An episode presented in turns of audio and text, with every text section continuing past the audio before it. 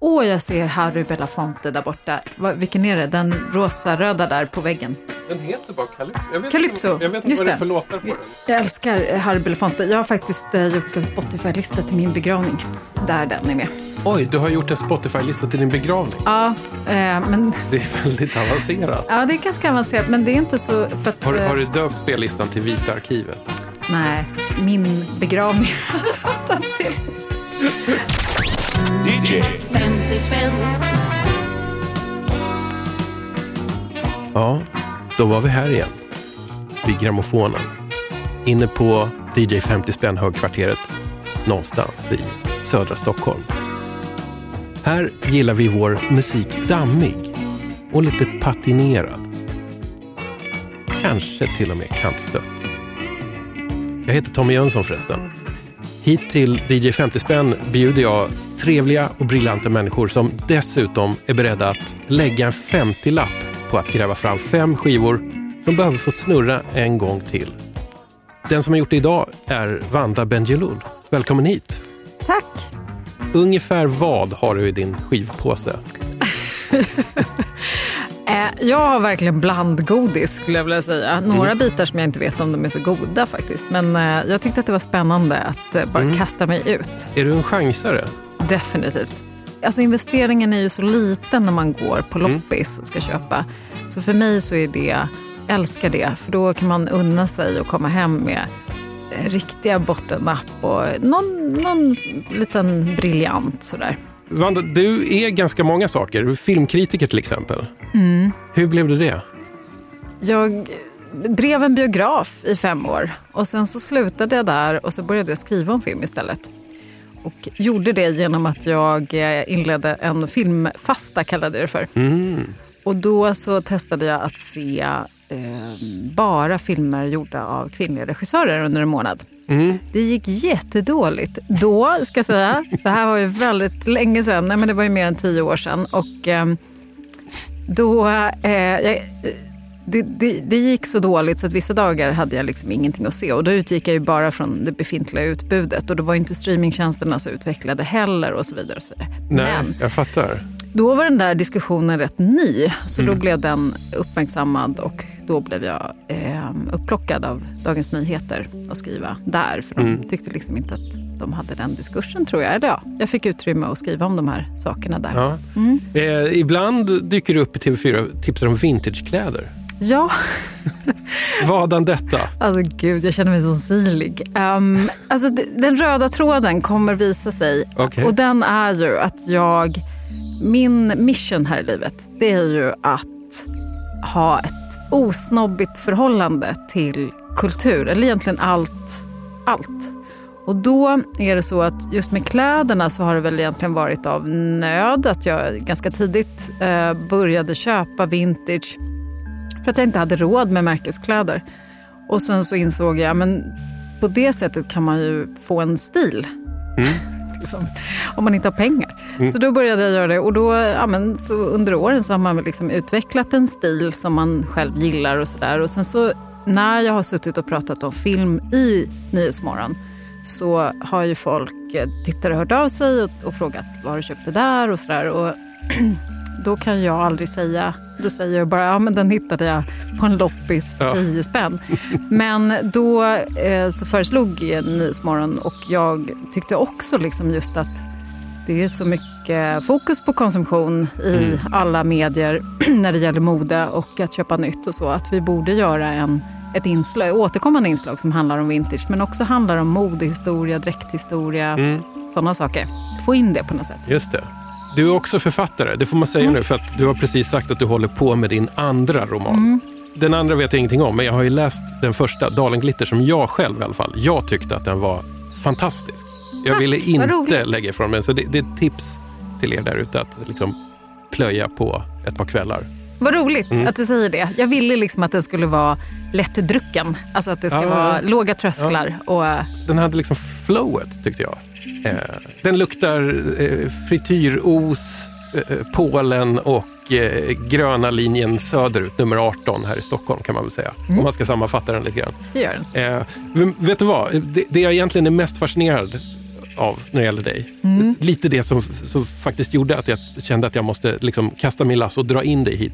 Det är att du då och då är go-go-dansare på någonting som heter finsk disco i Stockholm. Ja. Hur blev du det?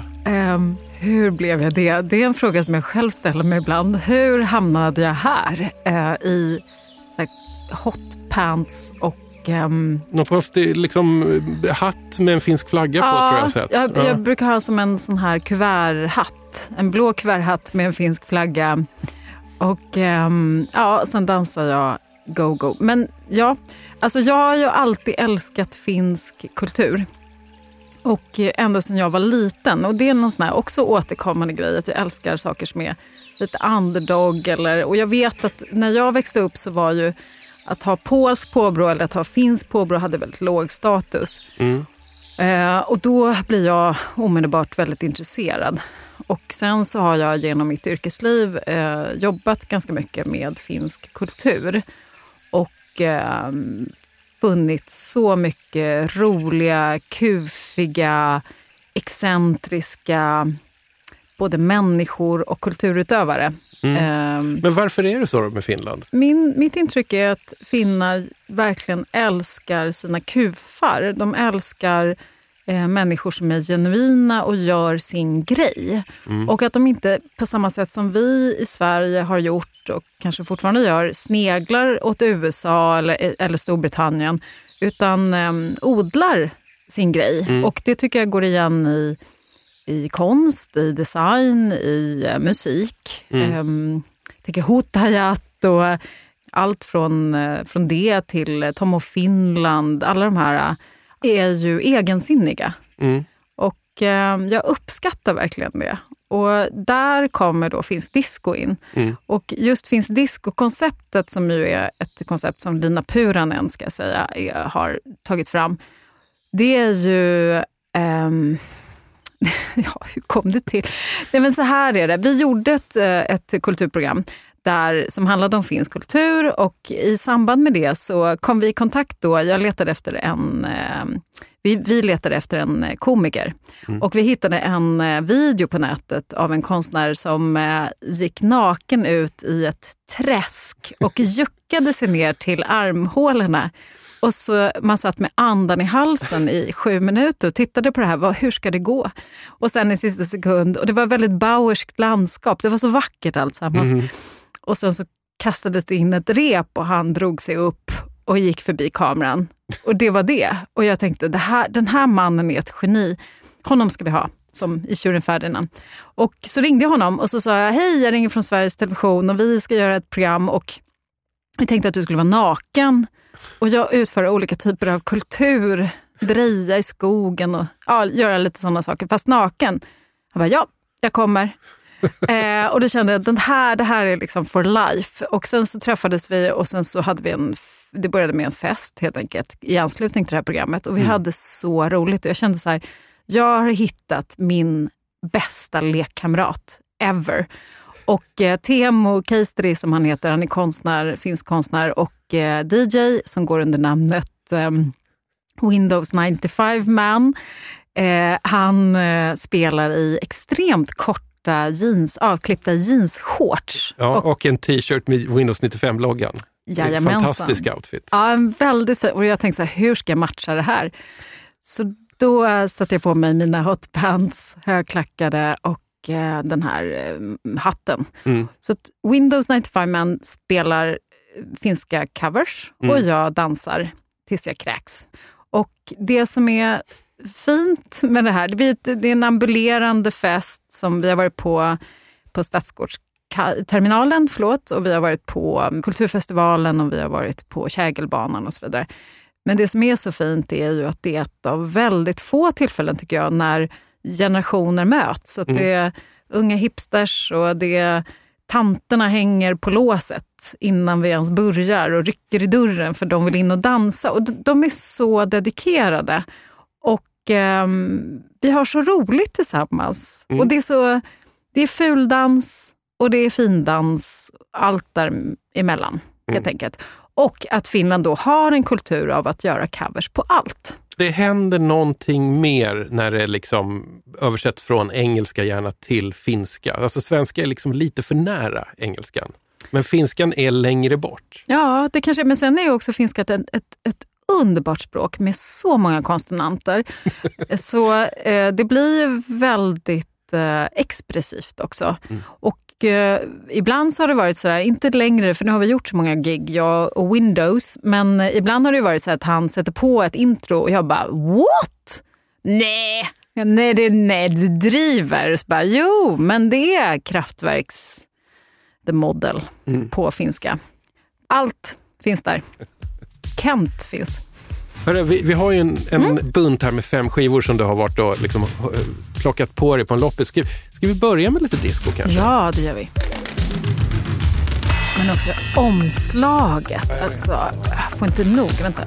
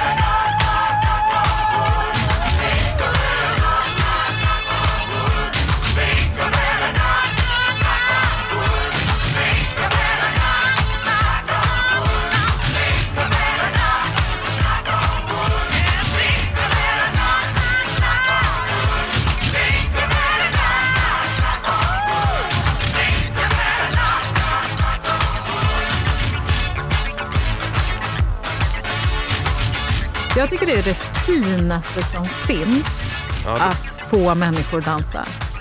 Okej, en låt som man nästan inte behöver ava, men vi gör det i alla fall. Amy Stewart med Knock on Wood. Den här kom 1979. Och eh, jag blir helt varm i själen av de här pukorna. Bom, bom, bom. Det är så jävla bra. Nej, men jag, jag är väldigt eh, dansinriktad. Ja. Eh, det var någon som försökte prata med mig om eh, det var någon eh, kulturperson som ville prata med mig om techno och house. Och jag Ja. var så här, eh, jag läser inte om techno house. Jag eh, lyssnar kanske inte så mycket på techno house hemma, men jag Mm. går på technoklubb och houseklubb och dansar. Mm. Det är ju så det är tänkt egentligen. Ja, så är det. Men eh, så är det ju även med eh, disco. Och jag, som sagt var, jag tycker att det är det vackraste man kan göra. Att få människor att dansa. Ja. Det är så fint faktiskt. Och det här är ju ett exempel på det. En otroligt eh, ösig danslåt. Man vill bara röra på sig när man Ja, hör den. är oerhört catchy. Det, det, det är ju så här, det är ett bra exempel på egentligen så här okreddig disco. Så, sånt som liksom blev stora mainstream-hittar. Som konnässörerna kanske skulle rynka på näsan åt. Men den, alltså det går inte att komma ifrån att den har sån, den har sån force. Liksom. Att, att den går inte att säga nej till. Nej, det går inte. Men eh, vad menar du är, är creddig disco? Nej, men som i alla subkulturer så blir det ju så att det alltid utvecklas ett prästerskap som vet allt. Mm. eh, som vet också vilka skrifter så att säga, som är de rätta och vilka som är Mm. inte där. Och vilka är de rätta då?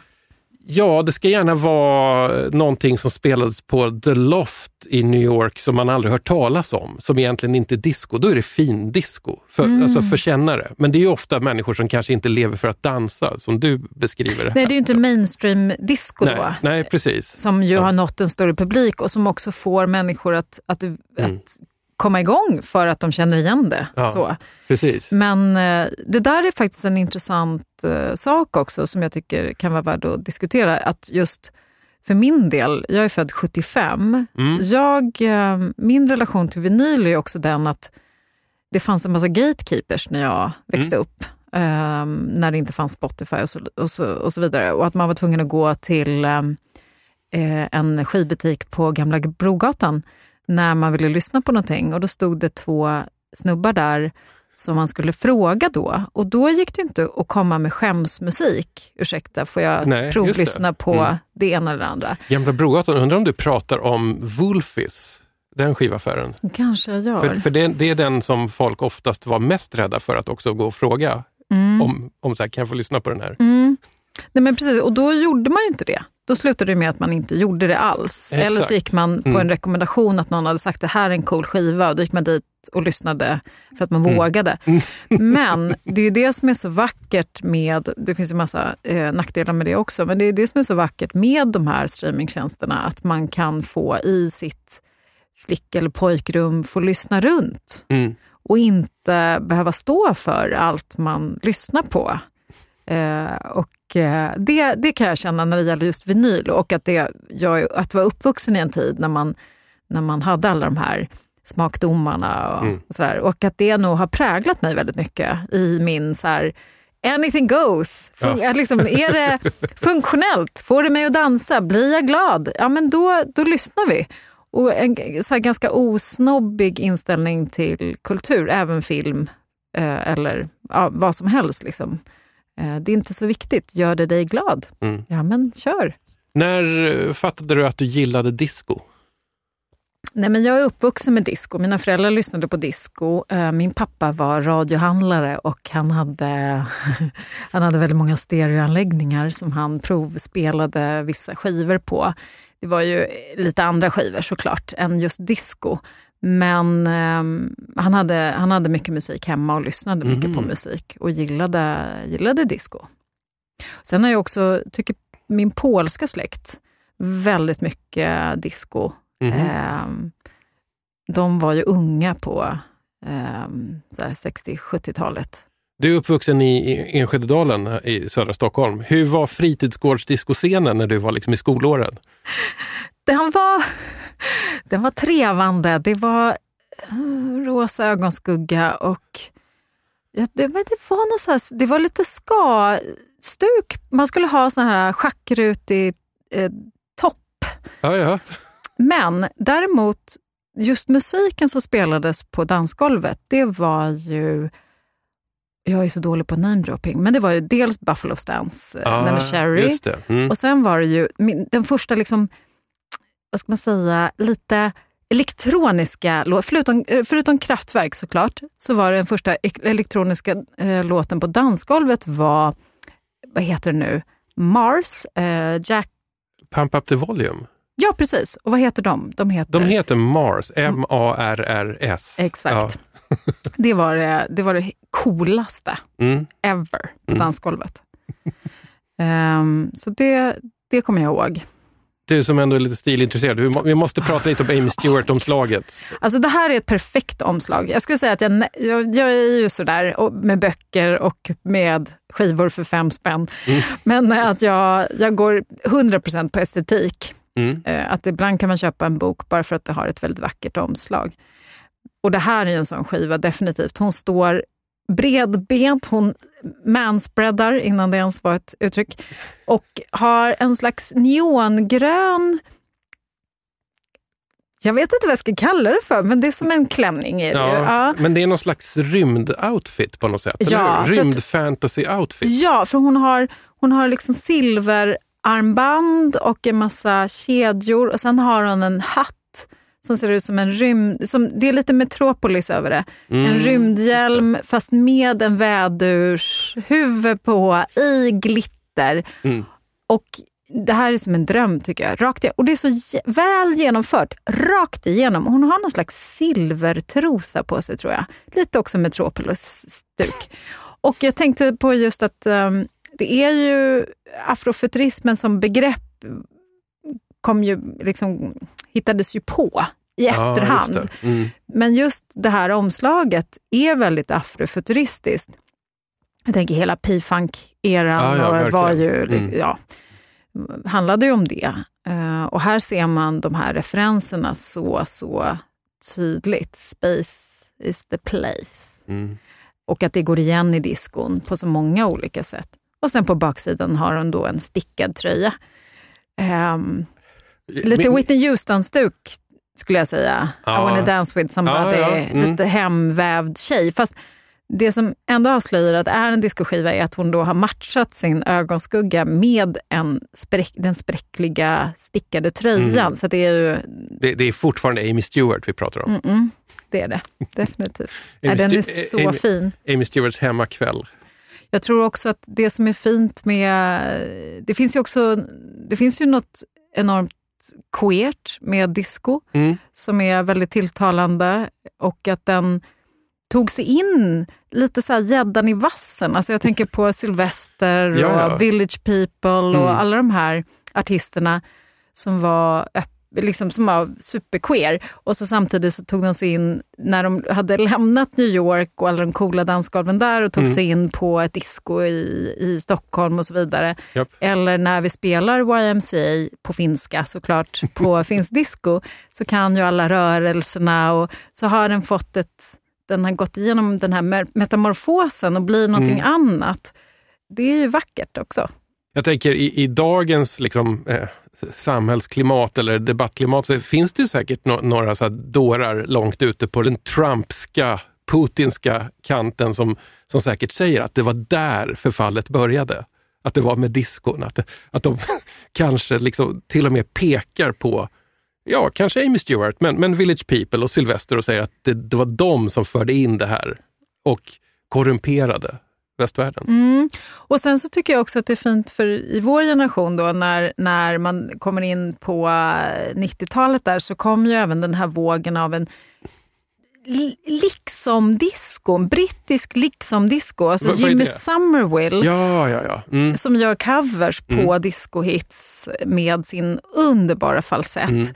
Där det får en ny knorr på något sätt Mm. och tog sig in på dansgolven igen. De, de tycker jag också är fina att spela i en mix med de här Verkligen. gamla originalhitsen. Verkligen. Jag måste få dra en fun fact om Ja. Amy Stewart. Snälla. Hon är, eh, vad ska vi kalla det? Hon är styvfaster till Sinitta. Mhm. Sinitta som hade en så här 80-tals high energy, nästan Stock Aitken Waterman-hit som hette So Macho.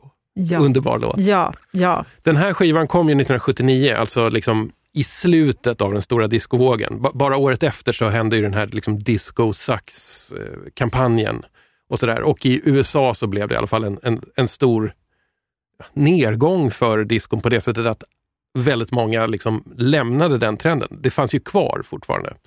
Men Amy Stewart vet jag faktiskt sen så småningom, någon gång under 80-talet så flyttade hon till Europa, eh, slog sig ner i Italien och fortsatte göra musik där med någon sån här Italo-disco-producent. Såklart! Såklart! För att det är ju också det att jag, jag har helt snöat in på ett eh, disco, italienskt discokonto som heter Disco Bambino på Instagram som lägger ut så magiska klipp varje mm. dag eh, med olika tv-framträdanden mm. från 80-talet jag kan inte tillräckligt mycket, men det ser ut som att de hade det här var och varannan vecka, eh, olika artister som framträdde med. Och just den här uh, diva-diskon. Mm, För det är väl det man älskar mest med diskon, oavsett mm. om det är en man, en kvinna, en transperson, så mm. är det ju en diva som står i centrum och är larger than life och ber inte om ursäkt för hur hen ser ut och tar väldigt mycket plats. Och, det är ju det som är så underbart oavsett om det är Donna Summer eller om det är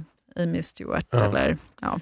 Eh, här får du tillbaka skivan. Mm. Eh, fantastisk öppningslåt. Ja. Det här är en låt som nästan kan uppväcka de döda.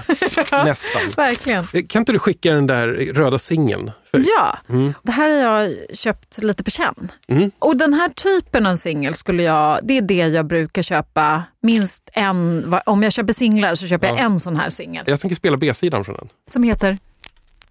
Piranha.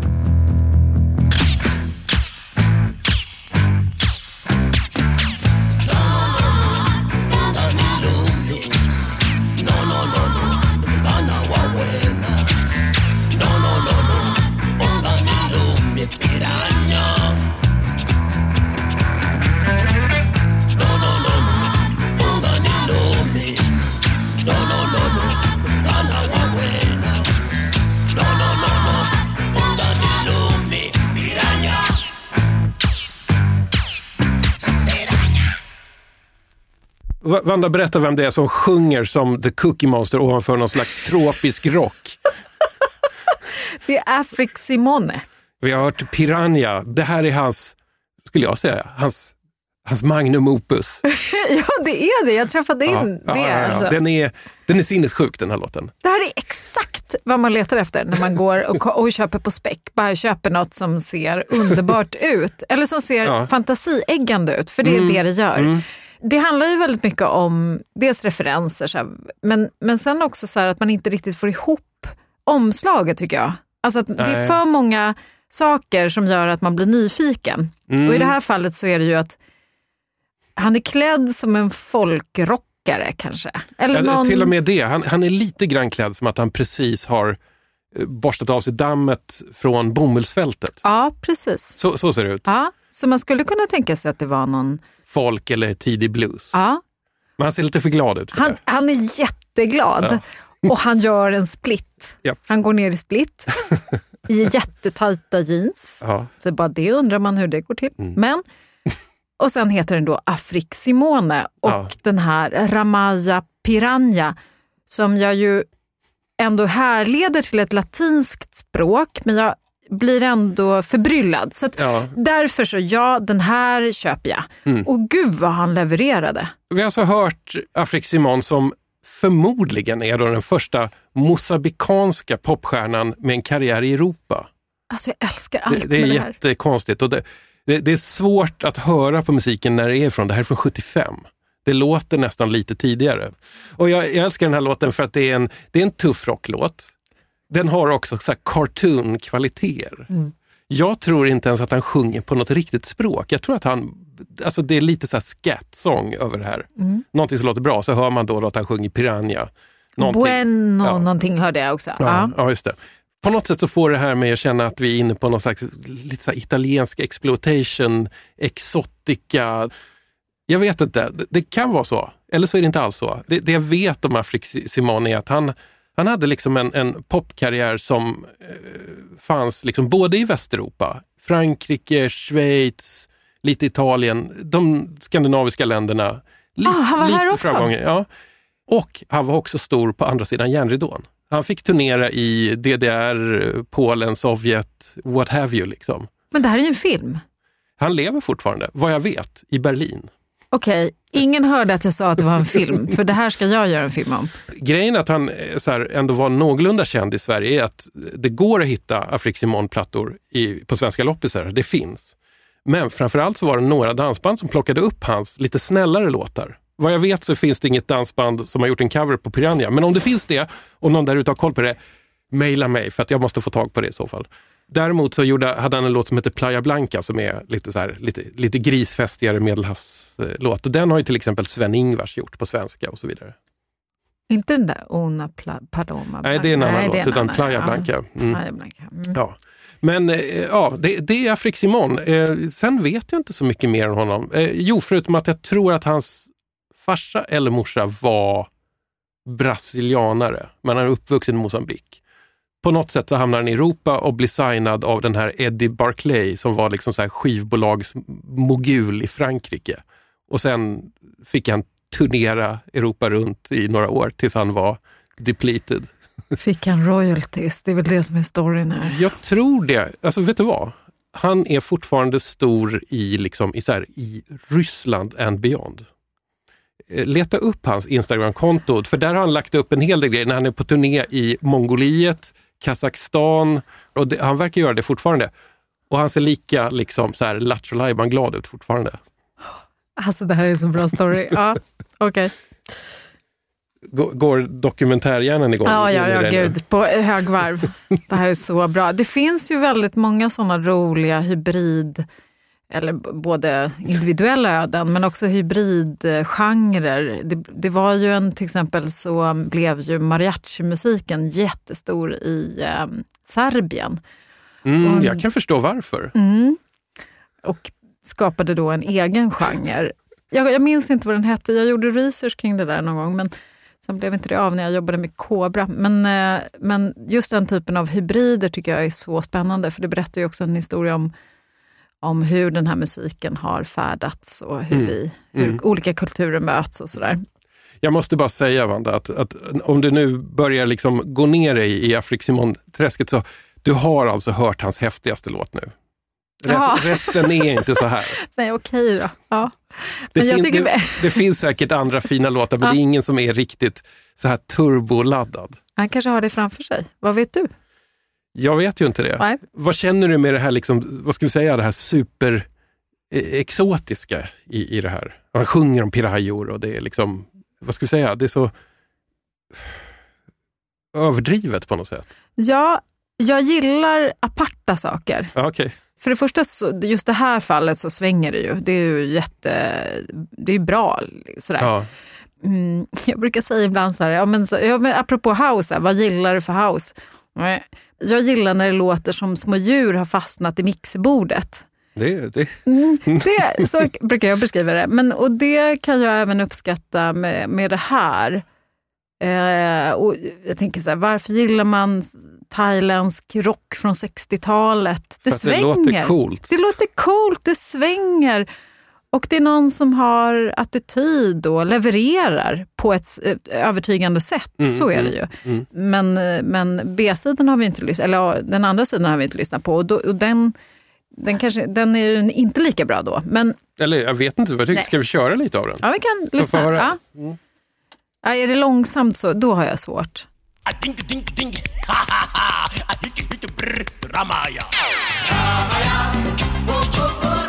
Brr, Ramaya. Ja, Okej, ja, tack. Jag, säger- jag du- säga- du förstår vad jag menar? Ja, jag förstår precis vad du menar. Men det, det lovar är ganska mycket första sekunden. Costa del Sol Mm. 1968. Men inledningen som du säger, det där skrattet och Ja, men så en gimmick. Ja, det kan jag, precis. jag kan uppskatta en gimmick. Han, han hade mycket sådana där eh, liksom, perkussiva ljud med, med munnen, alltså snudd på human beatbox ibland. Det brukar han ofta Mm. ploppa med i sina låtar. Ja, två rivstartlåtar. Jag, jag tänker nu, nu ska vi kyla ner här, nu ska vi ta någonting liksom lite, lite sävligare på något sätt. Ja, jag tänkte att jag ändå är filmkritiker så jag måste ju komma med något sånt. mm, mm. Mm. Nu blir det romantisk stämning.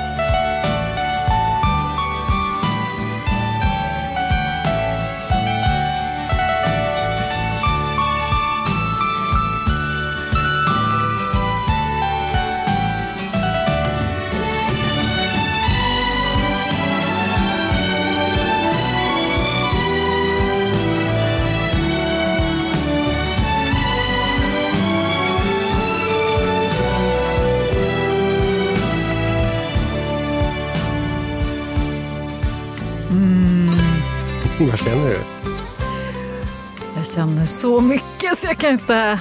Eh, det här är just jättestarkt för mig. Eh, jag vet att du reagerade på att det var såsigt. Ja, det lät lite bättre den här gången. Henry Mancini i alla fall, Andys Orchestra, det här temat ur tv-serien väl? Törnfåglarna. Thornbirds. Och eh, man kan väl säga så här att det finns två aspekter av det. Och eh, det ena, vi kan väl börja med det icke-musikaliska som, är, som handlar om törn, eh, Törnrosfåglarna. Och det är ju så här att det var en tv-serie som gick på tv på den tiden när det bara fanns två kanaler. Ja, Och, jag eh, vet att jag har sett det men jag minns inte jättemycket av det. och det här var ju under den tiden när man läste mm, Harlequin-romaner, man var i tonåren och eh, var väldigt nyfiken på allt som hade med romantisk kärlek att göra. Och då kom den här tv-serien på tv och den handlade ju då om kärlek med förhinder. Just det. Så det handlade om en katolsk irländsk präst som kommer till Australien. Han spelades då av Richard Chamberlain. Var, var inte han alltid med i såna här Kärlek med förhinder-serier? Jo. Och sen kommer han till Australien och där så lär han känna då en, eh, en familj och i den familjen så finns det en flicka som heter Maggie. Och hon är bara nio år så här i efterhand. Hörni. Vänta, vänta. Och sen så växer hon upp och blir väldigt förälskad i den här prästen. Men han avvisar henne gång på gång. Han är ju trots allt en katolsk präst. En väldigt sexig katolsk präst. Men så den, det var en väldigt populär serie och ehm, Men du såg den i alla fall? jag Ja. älskade Mm, den här mm. serien. Och jag tror, jag pratade med en väninna nyligen om det här med Sexy Priest. Ja. Eftersom det dök upp i Fleabag, eh, där huvudkaraktären blir förälskad i, andra säsongen så blir hon förälskad i en katolsk präst. Och så började vi prata om det här. Vad är det med sexiga präster? Va? Men, men det är väl egentligen bara katolska präster som kan vara sexiga? Eller? Eh, för att de inte släpper till. Ja, Ja. Det, det, det jag tänker. Eh, så är det. Alltså en helt vanlig protestantisk, bara... Det, det, jag vet inte hur sexigt det kan bli. Det kanske kan Det bli kan sexigt. bli men- jättesexigt okej, okej. också tror jag. Men just det här med att, att det inte är tillåtet då, att de inte får ha sexuella relationer, det gör ju att det blir jättesexigt inom populärkultur och Mm. eh, så. Det finns något väldigt queert med det också skulle jag vilja säga. Massa män i eh, så. Hur som helst, vi ska inte gå in på det. Men, men jag vill i alla fall säga att eh, nej, men den här serien gjorde ett jättestarkt intryck. Men jag tycker också att tema, om man bara lyssnar på musiken, ja den är såsig. Men det är ju fint med intromusik. Ja, Mer och mer så går ju de flesta serier bort från överhuvudtaget vignetter och, Ja. och sådär. Det, för, Där- Eftersom någon uppfann den här skip intro-funktionen så har, har, det håller ju på att förintar Ja. introt. Ja, men däremot så kan man ju se att en serie som Succession till exempel har ju lyckats Mm. i det Just det. att den har skapat en så eh, oemotståndlig vignettmusik som gör att människor gillar att titta på vignetten. Mm. Och, men de är väldigt få, det är några undantag. Men på den här tiden så var ju det en sån här signal, det var som glassbilen. Ja. Man bara, oh, nu kommer det! Och det var familjen McCahan, Mm. samma känsla. Mm. Och Nedinglinjen. Och sen så Absolut. levererade du inte Mm. när man satte sig för det var jättetråkigt att Ja, titta på. vignetten var mycket bättre Mm. än serien. Härskap och tjänstefolk, också en Mm. sån här brittisk serie. Men just de här, de, de, Emmerdale Farm till viss del, eh, Hem till gården Mm. heter den på svenska, har ju också det där, det här lite bitterljuva, Mm. lite svävande, väldigt romantiska temat. Mm. Men det är bruksmusik. Det är, Ja, det är väldigt, det. det. är Mm. väldigt tydligt. Men i mig så, så väcker det ju någonting, en nostalgi såklart. Ja, ja. Men däremot som vi pratade om så är det här ju verkligen inte Henry Mancinis bästa. Nej, men för det var det jag tänkte, att är det här verkligen Henry Mancini? Jag, jag lyssnade lite innan så att jag skulle veta ungefär Mm. vad vi skulle få höra. Då tänkte jag så här, är det här verkligen Henry Mancini? Är det här mannen som gav oss Moon River från Breakfast at Tiffany's? Är det mannen som gav oss Rosa Pantern-temat som är faktiskt genialt Mm. på alla sätt? Det är så jävla bra. Som gav oss Peter Gunn, som Mm. gav oss eh, Baby Elephant Walk som är också faktiskt filmmusik från en film som heter, inte Safari, men något liknande. Hatari tror jag. Och så vidare. Jag kan, I can go on. Det här är ju liksom lite musak, känner jag. Ja, och jag tänker att det här är ett beställningsjobb. Jag menar, det är ju alla de här jobben, men Moon River är ju en av de vackraste melodierna. Mm. Jag börjar gråta. Om den kommer på så börjar jag gråta. Det är som Ja, en Du båt. börjar nästan gråta vi bara sagt titeln. Ja. Det är lite fuktigt i Ja, ögonen nu. Så är det faktiskt. Men det är också för att det spelas upp. Den är så otroligt förknippad med filmen. Så det spelas upp den här slutscenen när det regnar och de står där. Så, och katten har försvunnit och allt det där. Allt det spelas upp för mitt inre. Men det, det här är ju inte alls samma kvalitet. Och det, är inte så här, och det är det jag vill slå ett slag för här. Jag visste Jaha. inte, jag, alltså, jag kommer inte ihåg riktigt hur det här lät, hur Mm. mesigt det Mm. lät. Men alla måste försörja sig, även Henry Mancini. Ja, och grejen med Henry Mancini är att han skrev ju säkert också otroligt många teman och soundtracks och sånt som vi inte har lagt på minnet. Nej. Han lär ha spottat ur sig en hel del som är två eller tre plus också. Mm, precis. Jag förstår ändå vad de är ute efter här. Det, det ska vara lite så här eh, anglo-folkkänsla. Och... Precis, det här irländska temat, Mm. att han kommer från eh, Irland till Australien och lite nybyggarkänsla. Allt det där finns ju i musiken. Ja, men nu har vi i alla fall en gång, en sista gång i livet kanske hört eh, temat ur Tornfåglarna. Jag, jag, Törnfåglarna. funder, fast jag, jag funderar på att se om hela serien. Du ska då, göra det? Åh herregud. ja, Mm. ja, och då kanske, kanske det här kommer att mala i mitt huvud. Vill du stanna kvar i någonting lite så här mjukt och mellow eller Mm. ska vi vrida upp temperaturen lite? Vad tycker du? Ja, hur, hur vill du avsluta? För nu är det bara två kvar. Här ligger ändå en singel med en som har varit the Catwoman. Snyggaste Catwoman ever. I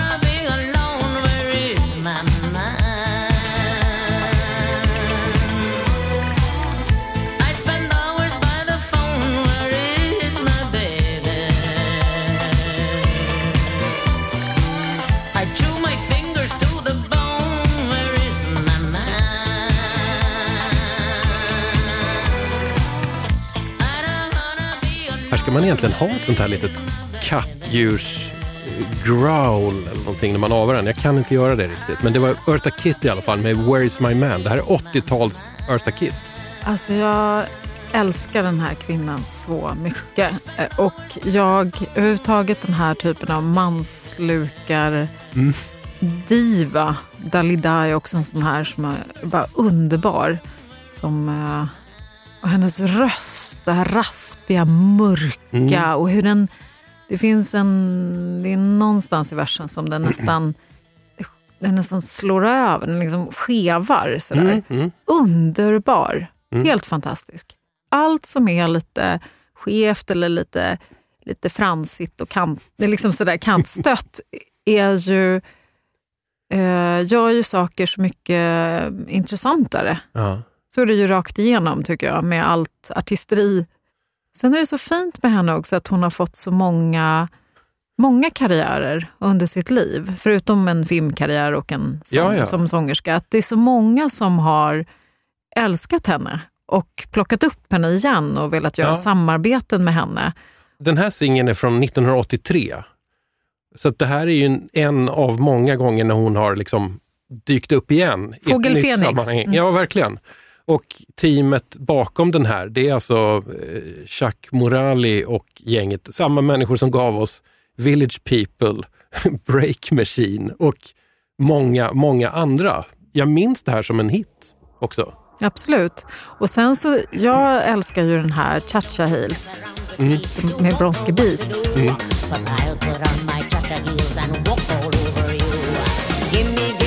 Cause I'll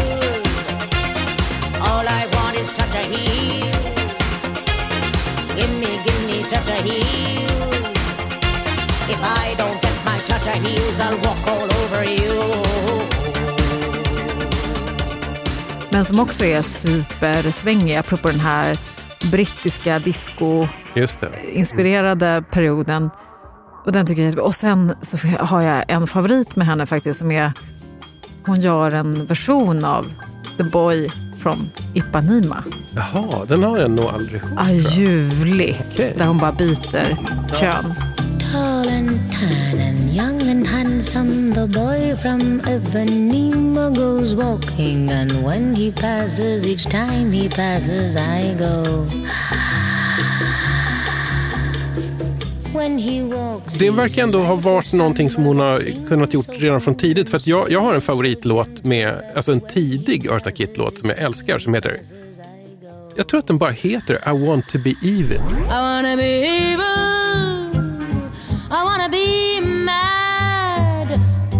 More than that, I wanna be bad.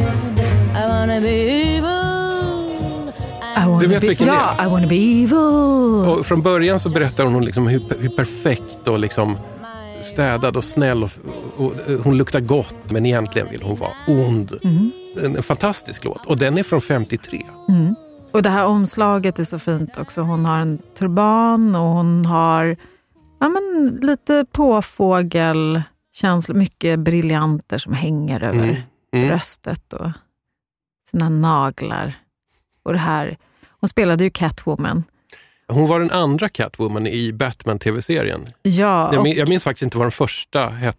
Det gav, det, alltså så att hon, Eartha Kitt måste ha gjort ett djupare intryck på mig som Catwoman. ja, och på en, i en tid när det var fortfarande kontroversiellt att hon var en svart skådespelerska Mm. som då skulle vara kärleksobjektet Mm, i den här serien. Det hade man inte sett tidigare. Mm. Och det, det krävde ju sin skådespelerska för att publiken skulle köpa det. Och då gjorde man Eartha Kitt. Mm. Nu kom jag på en till supertidig Eartha Kitt-låt som också är så här, som man undrar så här, hur, hur kunde det här ens flyga på 50-talet? Eh, Ushka Dara, en turkisk låt och hon sjunger faktiskt på turkiska.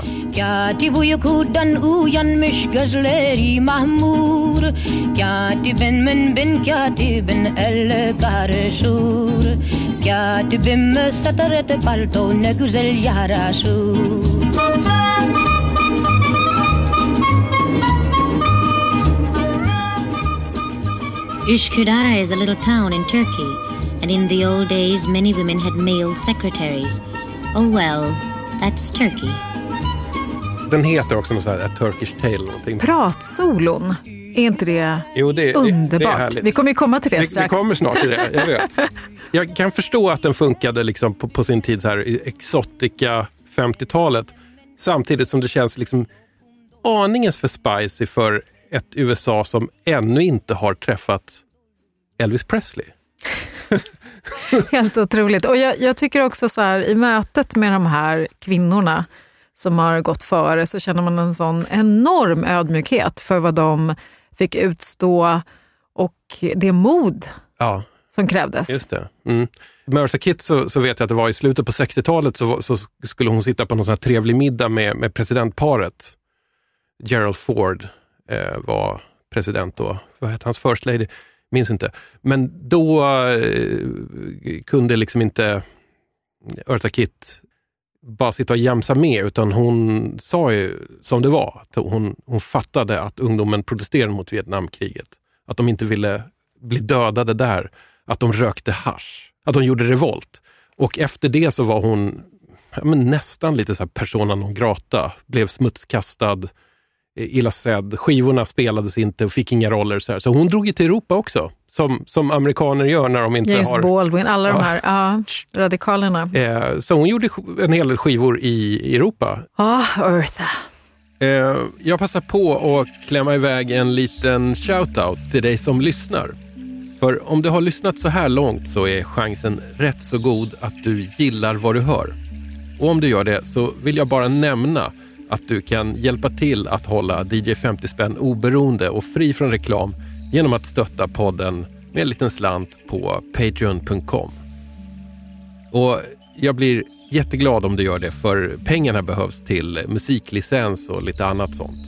Tack för ditt stöd. Nu fortsätter vi. Okej Wanda, en, sista, en sista snurr på grammofonen nu. Har du, sparat, har du sparat det bästa till sist? Nej, nu kände jag, jag fick lite så. Ska det här vara min sista låt? Remember me. Det finns någonting i det här som jag ändå eh, tycker väldigt mycket om. Vad skönt att höra Ja. att jag inte är ensam. Alltså det är lite töntvarning, men, men för att anknyta lite till det du sa tidigare. De kufarna, byfånarna, töntarna, de har ju hängt med ganska länge även här i Sverige. Och här är ett exempel på det. När man söker stundens sorger glömma är det skönt att vaken gå och drömma? Glömma att lyckan flugit har sin kos och att du ej fick min röda ros. Ty just nu idag så köpte jag en liten ros i en blomsteraffär. En ros röd som blod Så att du förstod att det är dig som jag håller kär. När jag som vanligt ringde dig och på bio bjöd dig ut Så svarade du helt enkelt nej, nu får det vara slut. Du sa, jag ska vara hemma ikväll, lägga mig tidigt och sova. Ring inte mer är du snäll. Och det, det måste jag lova. Men ingenting kunde hindra mig, jag måste ut ikväll. På stan jag drev tills jag såg dig med en grabb i en bil av senaste modell. Bilens lack den glänste, kromen blixtrade dess nos. När jag stod där stum och tänkte, hur enkel är min lilla ros. När man söker stundens sorger glömma. Är det skönt att vaken gå och drömma? Glömma att lyckan flugit har sin kos så att du ej fick min röda ros. Ty just nu idag så köpte jag en liten ros i en blomsteraffär En ros röd som blod så att du förstod att det är dig som jag håller kär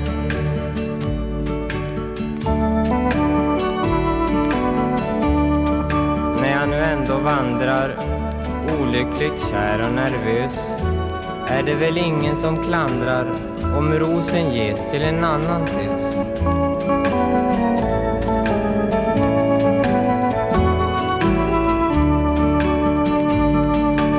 Just nu idag så köpte jag en liten ros i en blomsteraffär En ros röd som blod så att du förstod att det är dig som jag håller kär Du kunde texten till den här. Oh ja. Oh ja, den här har vi sjungit mycket hemma hos oss. Arne Kvick alltså, med, med hans enda hit egentligen, Rosen. Eh, känner väldigt mycket ömhet för den här låten. det finns mycket att säga om den. Jag, Ja. jag tänker att den, den är fin för att den är så ren. Det är liksom inget positionerande här, utan den är lite rakt upp och ner. Mm. Det är fint att vi har dialekt, Mm. Vilket ju är i princip, det är väldigt sällsynt numera i alla fall, Mm. på det här sättet. Det jag gillar med den här låten är att den också har, på alla sätt så är den, alltså så här, ja ja, håglös. Man känner hur han går där ändå på stan Med en vissenros. i över en vissenros. Det- alltså den känslan är så jävla äkta. En annan sak som jag känner när jag lyssnar på den, så här sjunger ju Kjell Höglund. Ja. Har Kjell Höglund plockat det här från Arne Kvick? Ja, verkligen. Det måste verkligen. vara så. Det måste vara så att han är inspirerad. Men sen, sen är den ju också, mm, rent tematiskt, den är ju intressant. för att den är en klassisk stalkerlåt. Ja, det, det är det ju också.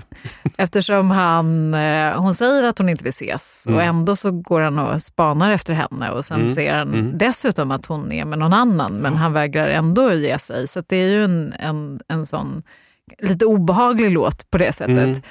Och sen så, så sviker, alltså så, så, vad heter det? Och det- sen så känner man ju ingen sympati för honom sen på slutet när han liksom, ja men när jag ändå går här och köpt, investerat fyra kronor i en vet, ros så ger jag den till någon annan. Det, vi vet inte riktigt om det händer va? Men han, Nej, han tänker men göra det. intentionen är ju Mm, det. mm. Han hoppas att det ska komma vem som helst ska få hans ros. Och här har man investerat jättemycket känslor i att han går där och är moloken. Mm. Men han, han kommer ju gå vidare. Innan låten är slut har han gått vidare. Ge mig din bästa teori nu om hur den här självömkar, snyftar slagen med rätt svag sång och heller inte sådär superduper stark pratsång kunde bli en monsterhit i Sverige så sent som 1969.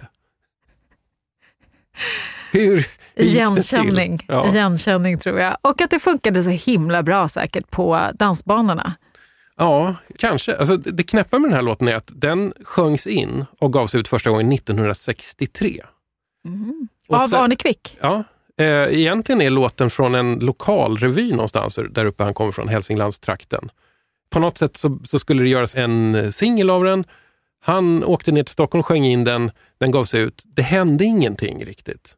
Men under 60-talets gång så var det studenter i Uppsala, sägs det, som började liksom digga den här låten. Så den började liksom sprida sig som, en så här, ja, men som ett kultfenomen, eller vad man ska säga. Men ironiskt, eller? Det vet jag inte riktigt, men Nej. på något sätt så, så om det började ironiskt så blev det ändå till slut så pass stort så att den 1969 då hamnade då fem veckor på Kvällstoppen, den stora liksom ungdomstopplistan, och även sex veckor på Svensktoppen.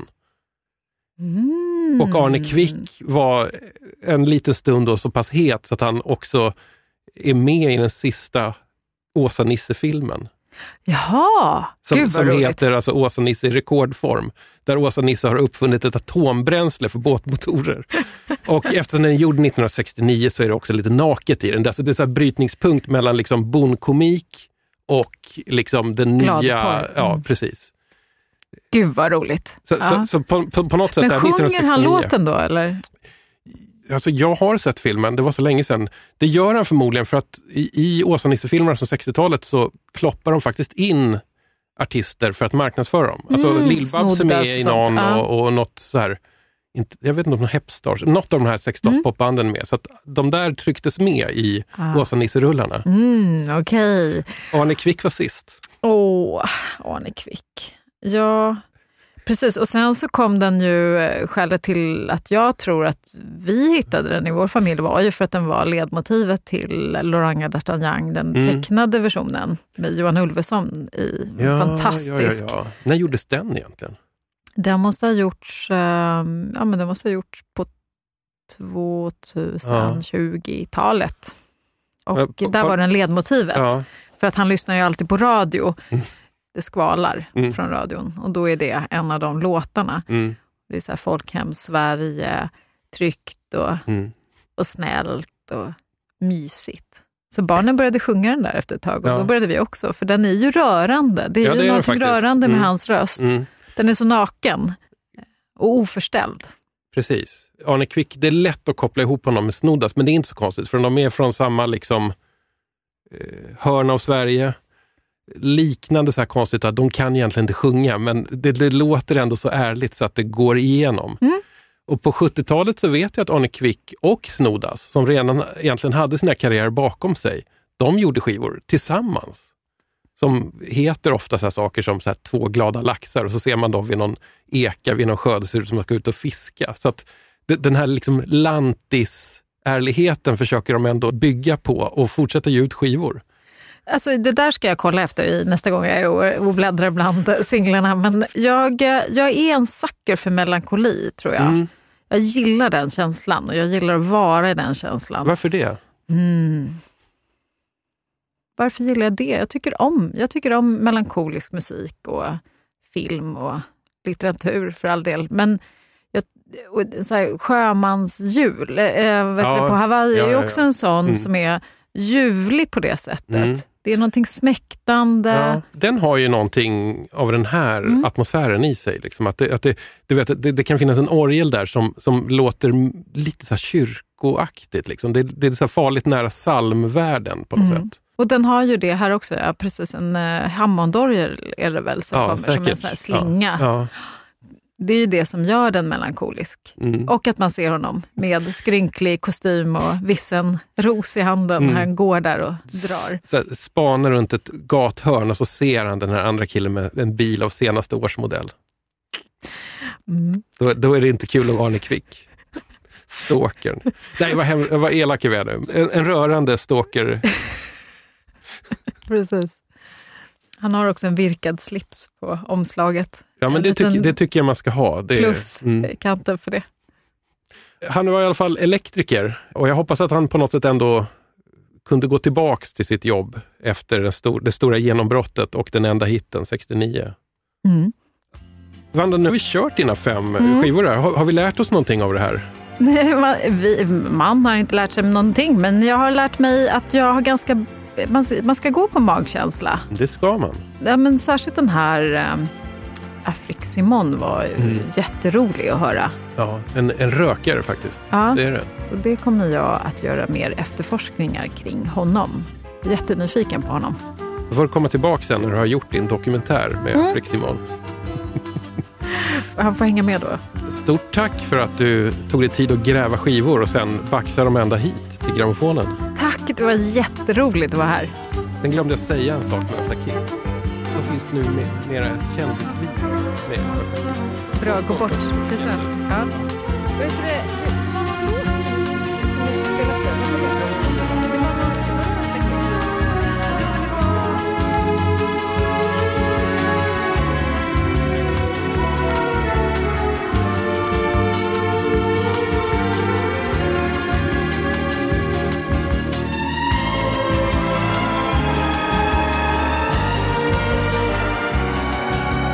Vi rundar av med James Last och Berdien Stenberg i någon slags musakversion av The Girl from Ipanema.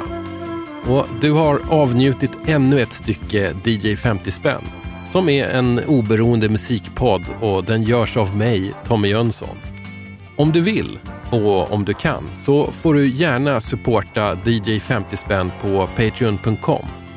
Helt frivilligt alltså, men det uppskattas eftersom det kostar en del tid och en del stålar att göra en podd av det här slaget. Och om du bor i Stockholmsområdet så kan du ratta in Radio Viking på 101,4 MHz på lördagar mellan 11 och 12. Då kör jag en liten musikshow med diverse skivor i min samling. Det går också att live-lyssna via diverse appar för nätradio. Om du inte vill passa tiden utan lyssna på radioprogrammet lite när du vill, då hänvisar jag till min Patreon-sida. Det var allt för den här gången. Tack för att ni lyssnar. Vi hörs snart igen. Varenda fiber, varenda cell i kroppen ropar efter kontakt. Porrskivor, har du det? Vinyl? Ja. Närhet.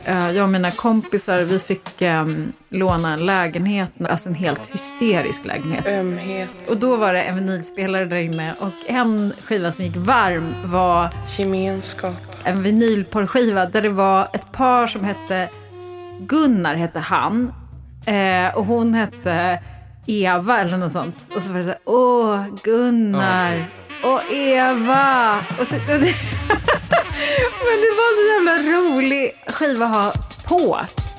Den stora sanna kärleken får alla människor att lysa som dansande eldflugor en sammetsskön natt.